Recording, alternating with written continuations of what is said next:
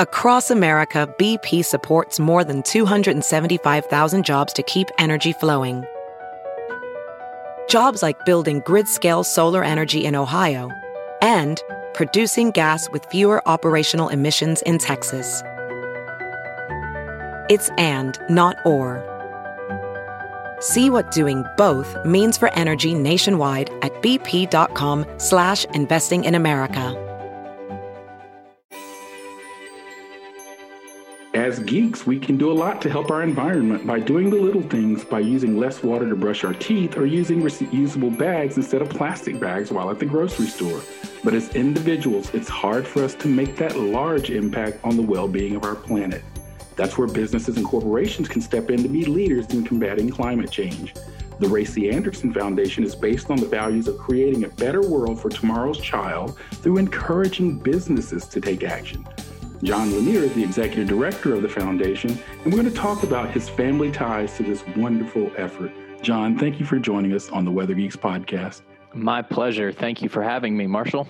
And it, it's really an honor to have you because uh, you know we've we've been colleagues and have worked together in recent years, and I'm I'm so excited for the Weather Geeks listeners to hear all about the work that you're doing in climate and to help save our planet. I usually start off with our guests by asking, How in the heck did you get interested in weather? Because we tend to have a lot of weather and climate folks.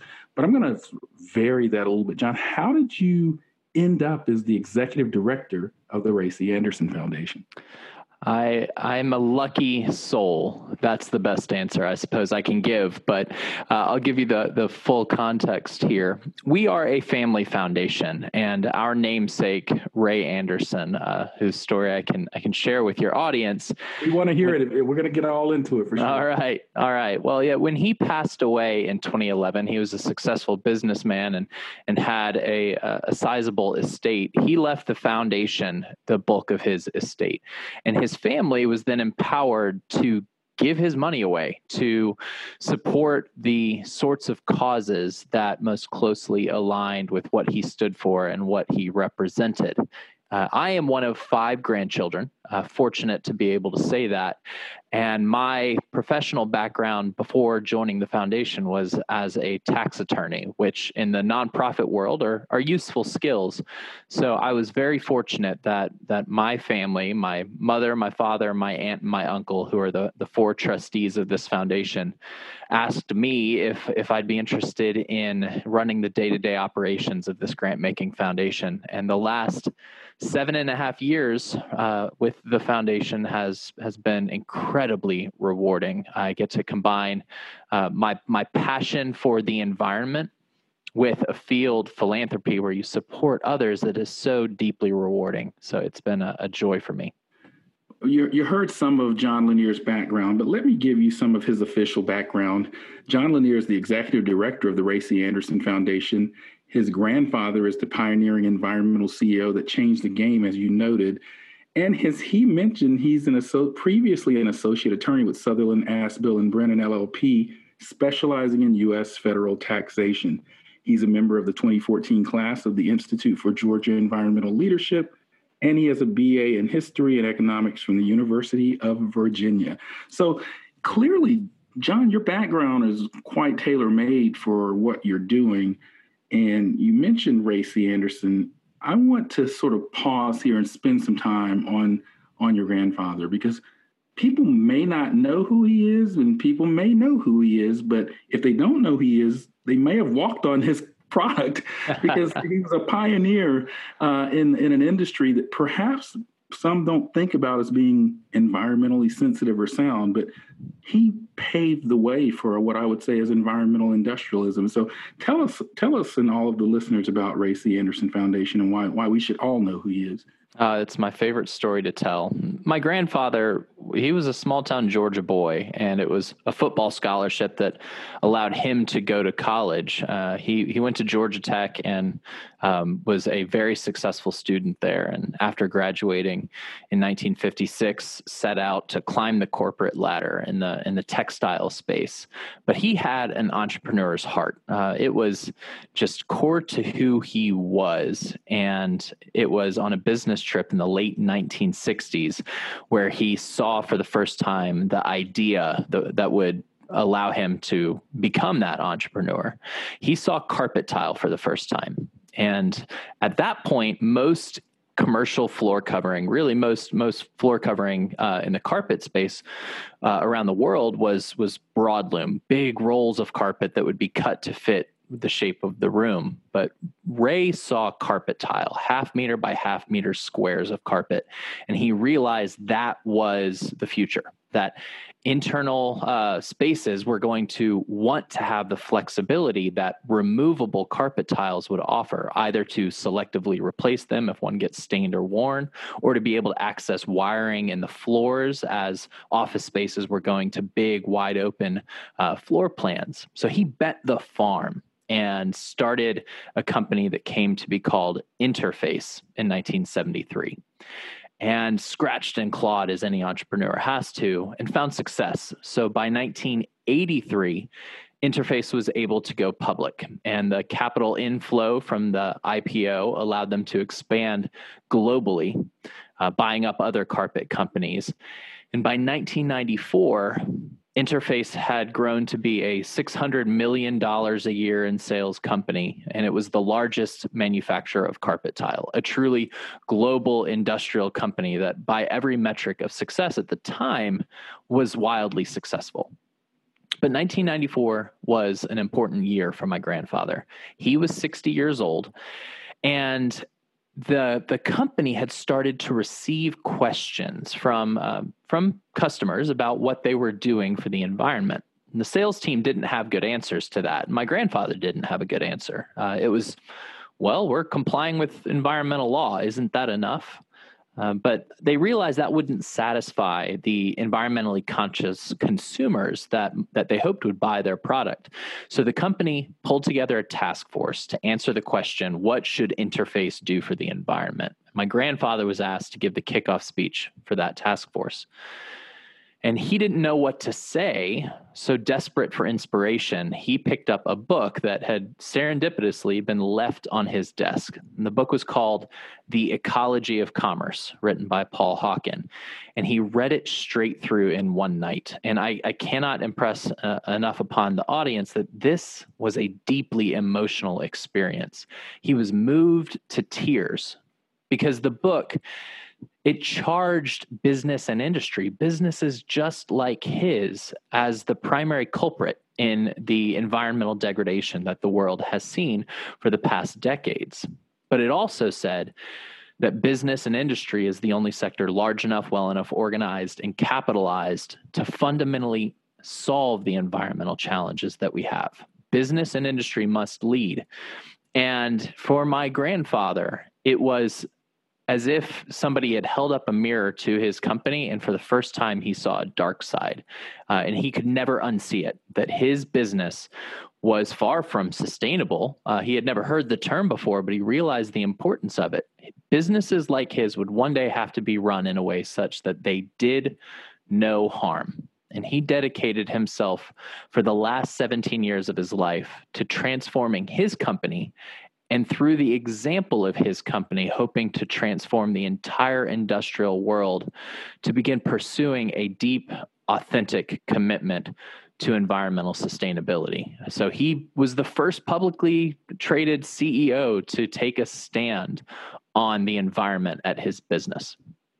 Yeah, and, and we're all we're all as a uh, citizens of the earth better for it because of his actions. I truly believe that. And as I've gotten to know more and have read your book, which, which we'll talk about a little bit later as well, uh, it's really amazing uh, the influence he had and how he led others.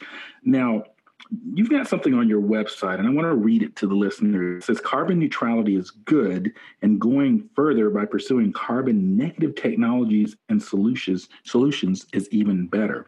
Now, I think this is a good point for me to sort of let the foundation know that you have moved from sort of a broader set of environmental uh, sort of focus with with your grandfather's efforts and even with your foundations to a real sharp focus on climate change why is why is the foundation stepping up on climate change? And we're going to talk about some of the ways in which you are but what what was the sort of moment that you realized you wanted to really move on this issue I would say it was in 2016. We were having an advisory board meeting with our foundation that had our trustees, as well as some of the uh, the friends and inspirations of my grandfather, real titans in the environmental sustainability movement. Uh, we're all together in a room talking about the success our foundation had had up to that point, and and perhaps what what more we should be doing. And our advisory board really challenged us to think about what we can do on the issue of climate. They did that because it's the one issue within environmental sustainability broadly that we have to get right. It doesn't matter if we figure out how to solve plastic pollution and if we can figure out how to uh, promote biodiversity in better ways, if we can figure out uh, healthier foods for our, our communities. Uh, there are so many of these issues that if we get them right, but we get climate wrong, then we're in just as much trouble as if we had never gotten those other things right in the first place. It's the ultimate umbrella issue within climate. And when we saw that and we understood it, we started to ask ourselves the question how can we do the most good on this issue? We can't solve it all ourselves, no one can. But where can we make the biggest difference on the issue of our time? Yeah, I think that's a really important point. And and you, you heard me mention carbon neutral and carbon negative. John, could you I mean because our listeners of weather geeks are all over the place, but many of them are weather enthusiasts, weather fans and so forth. And all of this sustainability and environmental and maybe a little foreign to them. So can you just give us a 101 on the concept of carbon neutral or carbon negative from your perspective? Sure. Yeah, and and I I have to say that I've uh, learned quite a bit about this myself in the in the past four or five years or so. Uh, to me, it's it's it's a numbers game. It's we're talking about accounting, but instead of accounting for uh, money, we're counting carbon. Uh, when any any individual, any family, any community, certainly any business, really at any scale, uh, when it exists, when it operates in the world that we live in, there are going to be emissions of greenhouse gases associated with whatever they do. As an individual, I hop in my electric vehicle and, and I drove it to the office today. Good for me that there were no direct emissions from my battery powered vehicle, but the car was manufactured years ago and fossil fuels were burned to make that happen. The power that charged my batteries. Fossil fuels were used to make that happen. The food that I eat, fossil fuels are emitted in our agricultural system. So when you when you take a wide view of of again any scale and you look for all of the carbon that went into the atmosphere because you operated. Well, that's your footprint. And if you can reduce that footprint, or go beyond that and even exist and operate in a way where less carbon's in the atmosphere because of how you operate than uh, you put up, you can become carbon negative. It's again, it's it's accounting. So it would be like you had a checking account with a thousand dollars in it to start, and you could pull $10 from it every month, eventually you're going to run out. You have to find ways to either pull less than that $10 a month. What if you took $5? Well, you've reduced your draw on it. What if you replenished dollars in that checking account? You could even start adding to the value of it. The analogy tracks perfectly for this. So, carbon neutral and eventually carbon negative uh, operations or, or products or anything just means that there is no more carbon in the atmosphere uh, on a full analysis of of what happened because of uh, that that product, that that service, whatever, um, or carbon negative. There's actually less carbon in the atmosphere. Uh, so it's I, that's why I use the analogy of, of, finances. Is it's something I think everybody can relate to. We we all understand the value of a dollar bill. Um, well, we can think of of climate in much the same ways. We have a carbon budget, just like we have our own personal budgets. Have you heard you can listen to your favorite news podcasts ad free? Good news! With Amazon Music, you have access to the largest catalog of ad free top podcasts included with your Prime membership. To start listening, download the Amazon Music app for free or go to amazon.com slash ad-free news podcasts. That's amazon.com slash ad-free news podcasts to catch up on the latest episodes without the ads. And we are back on the Weather Geeks podcast. I'm Dr. Marshall Shepard from the University of Georgia, and I'm speaking with John Lanier, who's the executive director of the Ray C. Anderson Foundation. And we're talking now about the ways that the sort of roots, if you will, of uh, Ray C. Anderson's legacy as a pioneer in environmentalism within uh, a heavy in- industry has now uh, sort of followed through with the Ray C. Anderson Foundation, which is led by John Lanier. And and shout out to all of all of his family members. They're wonderful people that I've had a chance to meet, and members of uh, of your board and so forth. Uh, we appreciate what you're doing for the planet. I want to now get into the specifics of what you're doing in terms of attacking this climate change or climate crisis, as many call it. And we we recently had Dr. Marilyn Brown, who's a part of the core team, as am I, on the Georgia Drawdown Initiative. But I know there are many things that you're doing. Georgia Drawdown, you've uh, funded uh, the Georgia, gotten the Georgia, uh, Georgia Climate Project off the ground. We're going to talk a little bit later about the Ray. Um, but let's talk about, and you, you can go in any order, just your portfolio of things that you're doing to address the climate crisis. Sure. Yeah, we're we felt that as grant makers wanting to advance Ray Anderson's legacy, that we shouldn't spread ourselves too thin, that we should have core flagship um, initiatives that we that we support uh, that can have more significant of an impact. Uh, and so, actually, the the first one of these was to support Georgia Tech and their business school. It's it's where my grandfather went. He loved his alma mater, and we fund the Ray C. Anderson Center for Sustainable Business. And the folks who run that center have done a tremendous work to have outreach to businesses and help them think through all of the ways that they can be more environmentally friendly, but certainly that includes ways that they can make a difference on climate. And they're also partners in in Drawdown Georgia, uh, as you mentioned. We have supported the Biomimicry Institute to do an entrepreneurship challenge. Biomimicry, for any listeners who haven't heard the term, is a design discipline where you ask the question, how does how does nature solve the problem I'm trying to solve? And nature is the best teacher. It has figured out how to make stuff and to exist in community better than humans have. And there's so much that we can learn. Uh, and entrepreneurs around the globe are are looking to nature to understand how to make things better, how to have the next breakthrough product or innovation. We're proud to support them. But then we come to to Georgia in particular, where we are and where we feel our network is the the richest. And and you mentioned the Ray. I, I, suppose I, sh- I, should say now what it is and how it came to be in Absolutely, brief. Absolutely, sure uh, because it's one of our flagship initiatives as well. The Ray is a highway project. We were honored to have a portion of Interstate 85 in West Georgia. It connects my grandfather's birthplace, West Point, Georgia, right on the border with Alabama, to LaGrange, Georgia, 18 miles uh, up the road, where he founded Interface. So we were honored that that the state legislature put his name on this interstate but it was my aunt harriet langford who was the one to say oh my goodness we just put the greenest industrialist name on a dirty highway daddy wouldn't like this so under her leadership we created the ray a standalone nonprofit to work on making this 18 miles of interstate the prototypical highway of the future. Uh, what it would it look like if this interstate were sustainable. Much like my grandfather asked, what would it look like if his industrial manufacturing company were sustainable?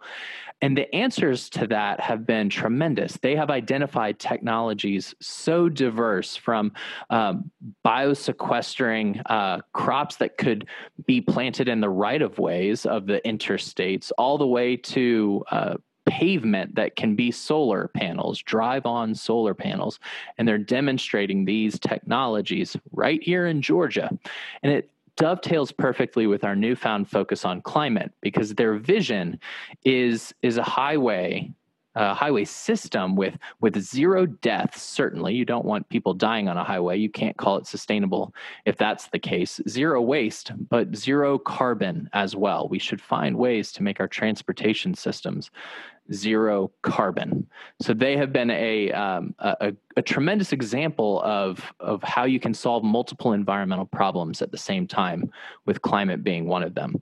And then our most recent thing, Drawdown Georgia, which which I, um, you've been such an important part in bringing this to life.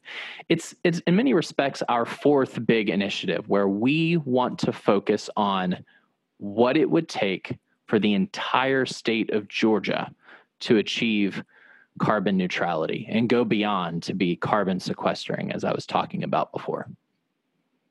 And could you, because uh, again, I know we have adamant listeners that follow us closely, the draw, Drawdown Georgia effort kind of emerged out of the broader climate drawdown or drawdown effort, which I know Paul Hawkins, which you mentioned earlier, was a, a part of. So, could you sort of orient the listeners to the sort of the broader drawdown concept, and then how uh, drawdown Georgia came to be? Absolutely. So, this is this is such an uh, what I view as an elegant origin story for Drawdown Georgia because the roots are in Project Drawdown, a nonprofit that a number of years ago started with a question. They wanted to know, and Paul Hawken was the the founder. What things that humanity is already doing can do the most to reverse global warming. If we just scaled the, the tools that we already have at our disposal, like LED lighting, uh, like plant rich diets, like building retrofits, like regenerative agriculture, and educating girls in the developing world, all of these the scientists can show us the carbon reduction potential, how, how much less carbon will be in the atmosphere if we just do more of these things. But we didn't have an apples to apples comparison. Which of those can do the most? Where's our best bang for our buck in terms of carbon reduction potential? And they did the research and looked at the 100 most substantive solutions to reverse global warming. And their findings were shocking to many. Yes, much like you would expect, solutions like rooftop solar panels and utility scale solar were very impactful, very beneficial, top 10 technologies. But Number five on their list was tropical forest preservation and restoration. Number one on their list was refrigerant management, figuring out how to make sure all of the, the greenhouse gases that we put into our air conditioners and refrigerators don't leak and go out and into the atmosphere. Number number three and number four were reduce food waste and plant rich diets food related things. Who has been talking about the potential for food to make a difference on this issue? So it changed the game in how people conceived of climate action. There's so much more that we can and should be doing.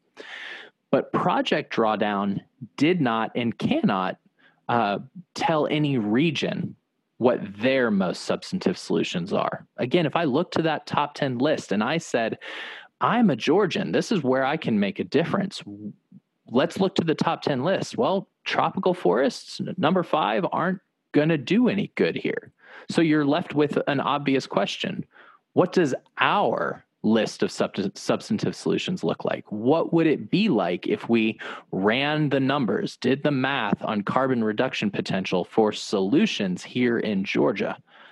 That's what drawdown georgia is. And it's mm-hmm. the the research that's been led by by you and others at the university of georgia by folks at georgia tech and at emory university and with other partner organizations and institutions that are helping to answer that question. And it's really just a starting point to then see the solutions actually scale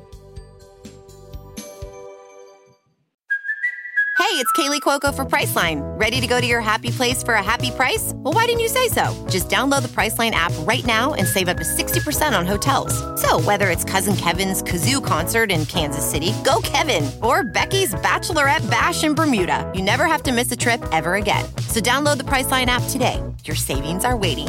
Go to your happy place for a happy price. Go to your happy price, Priceline.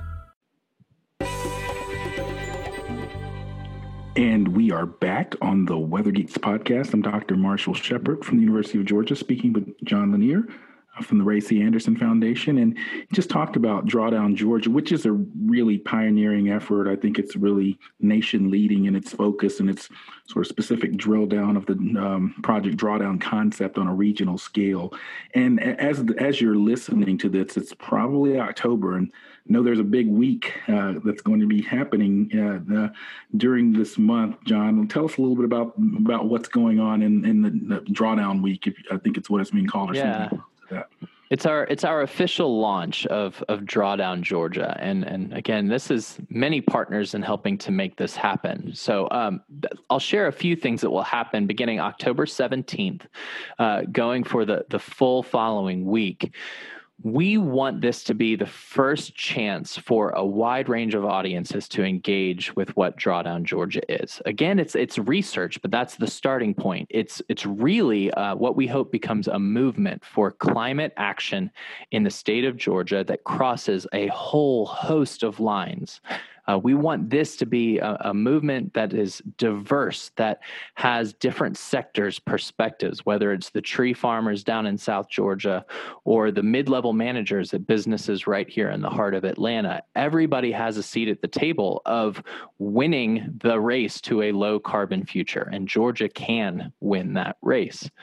So the week will consist of um, a number of, of what are called civic dinners. It's an organization here in Georgia that allows people to have deep and authentic conversations about issues that matter. And so, given COVID, these will happen in a virtual setting, but we invite people to, to go to drawdownga.org, drawdownga.org, and sign up uh, on on the list there uh, for a civic dinner to, to participate in a conversation with eight to, to 10 people about the different solution sectors that Drawdown Georgia highlights. We have electricity solutions, we have natural sinks like afforestation and coastal wetland preservation, we have transportation solutions, we have food and agriculture solutions, and we have building and material solutions. And each of these dinners, one per night uh, throughout the week, will focus on what is possible within these sectors and allow people to,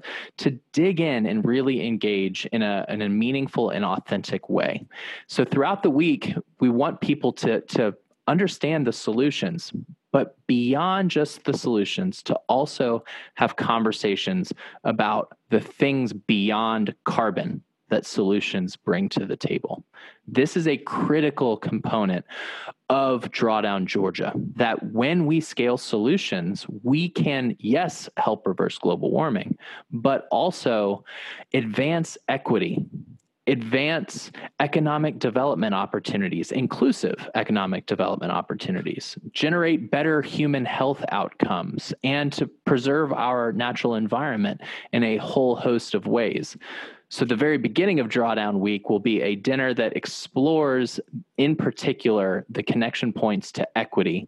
And Nathaniel Smith from the Partnership for Southern Equity will give our opening keynote.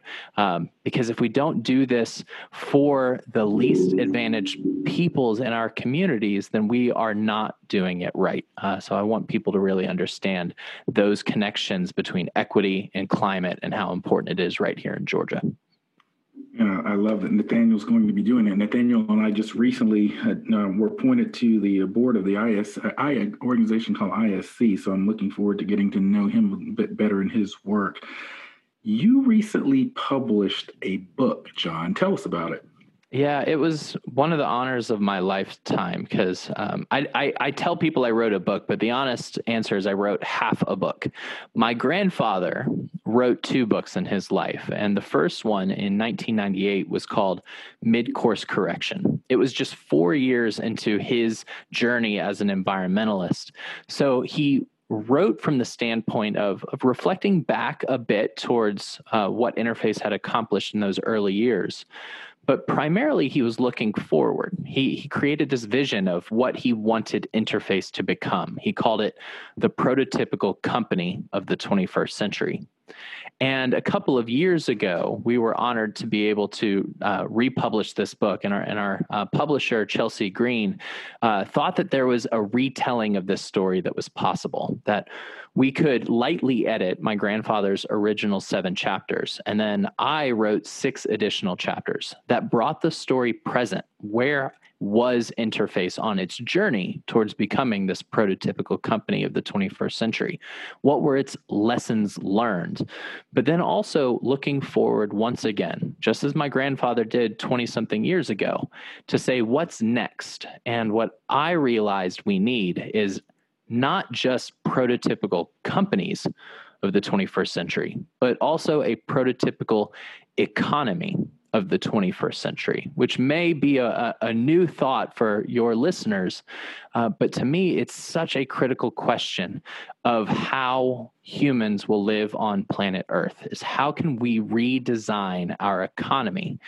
And the two biggest drivers of what will determine are we successful in, in creating a truly just, inclusive, and sustainable economy or not are how well we respond to two big stimuli that are coming in the rest of this century.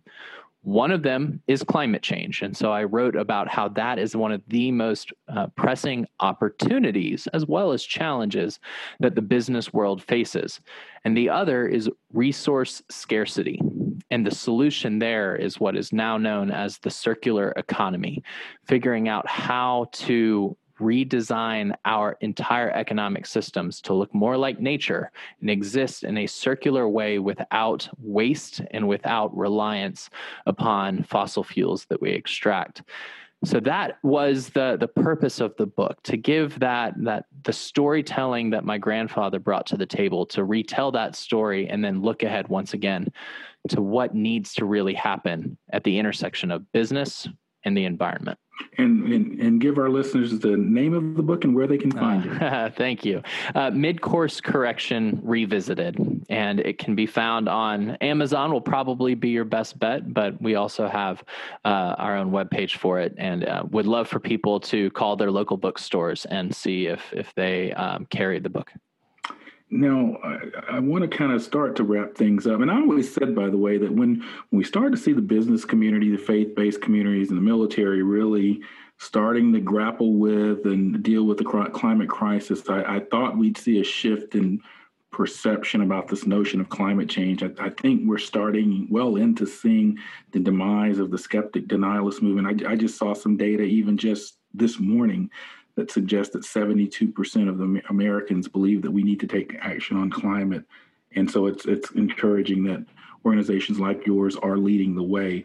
Now, what are your final thoughts, John, as we, we, we wrap up the podcast that you'd like to leave with as you think about where we're headed as a, a people, where foundation is headed, and, and where we all need to be headed on these topics?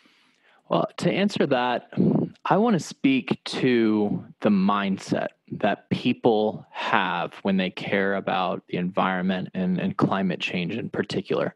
It is so easy to fixate on the negative the scope of our problems, how many people are suffering, not just will suffer, but are suffering, and how daunting of a, of a task we face to reverse global warming. I get it. I see all of that.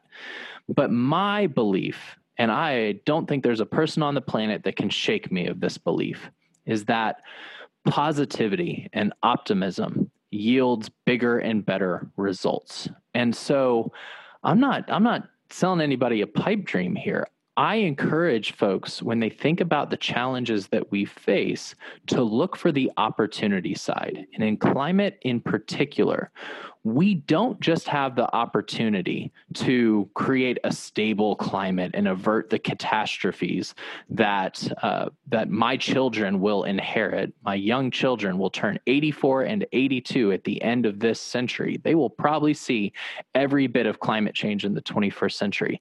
Yes, I want to avert catastrophe for them, but I also see the opportunity to create a fundamentally better world. If we are successful with drawdown georgia if if we see drawdown as a, a mindset scale then you see solutions that deliver a whole host of benefits and the future that my 84 year old and 82 year old daughter and son will grow old in will be one that is more just with better economic opportunities that are more sustainable, that build community and give better human health outcomes. We should focus on how much there is to gain by this work, not just how much there is to lose. And that's that's amazing advice to end on. John, where can people find you uh, or your foundation on social media or the internet? So I encourage people to follow along with our foundation's um, Twitter handle, and that's uh, Ray's Legacy at Ray's Legacy, and I'm at John A. Lanier RCAF. Um, but then our website, uh, we encourage people to sign up for our newsletter, sign up for my weekly blog that's called Ecocentricity, and you can go to RayCAndersonFoundation.org for that. And there you go. But before we end every podcast, we love to highlight a scientist, weather enthusiast, and this episode's Geek of the Week is Richard DeMaio or DeMaio. Richard has a wide range of experience in meteorology, including aviation, broadcasting, and teaching. He's currently an instructor for the Institute of Environmental Sustainability at Loyola University in Chicago, and he also oversees the aviation meteorology program at Lewis University. When it comes to weather, there are no short conversations with Richard. Me too, Richard. He loves discussing anything aviation related and even urban heat islands, which I can also relate to because that's where some of my research has been. If you'd like to learn more about his his work, check out Loyola University's website for more details. Congratulations, Richard, this week's Geek of the Week. If you'd like to nominate a Geek of the Week, check out our social media pages. John, thank you so much for joining us on the Weather Geeks podcast. My pleasure, Marshall. Thank you for being a colleague, a friend, and a teacher. And I am going to end it there with those words, and I appreciate them soundly. I'm Dr. Marshall Shepard from the University of Georgia. We'll talk to you next time on Weather Geeks.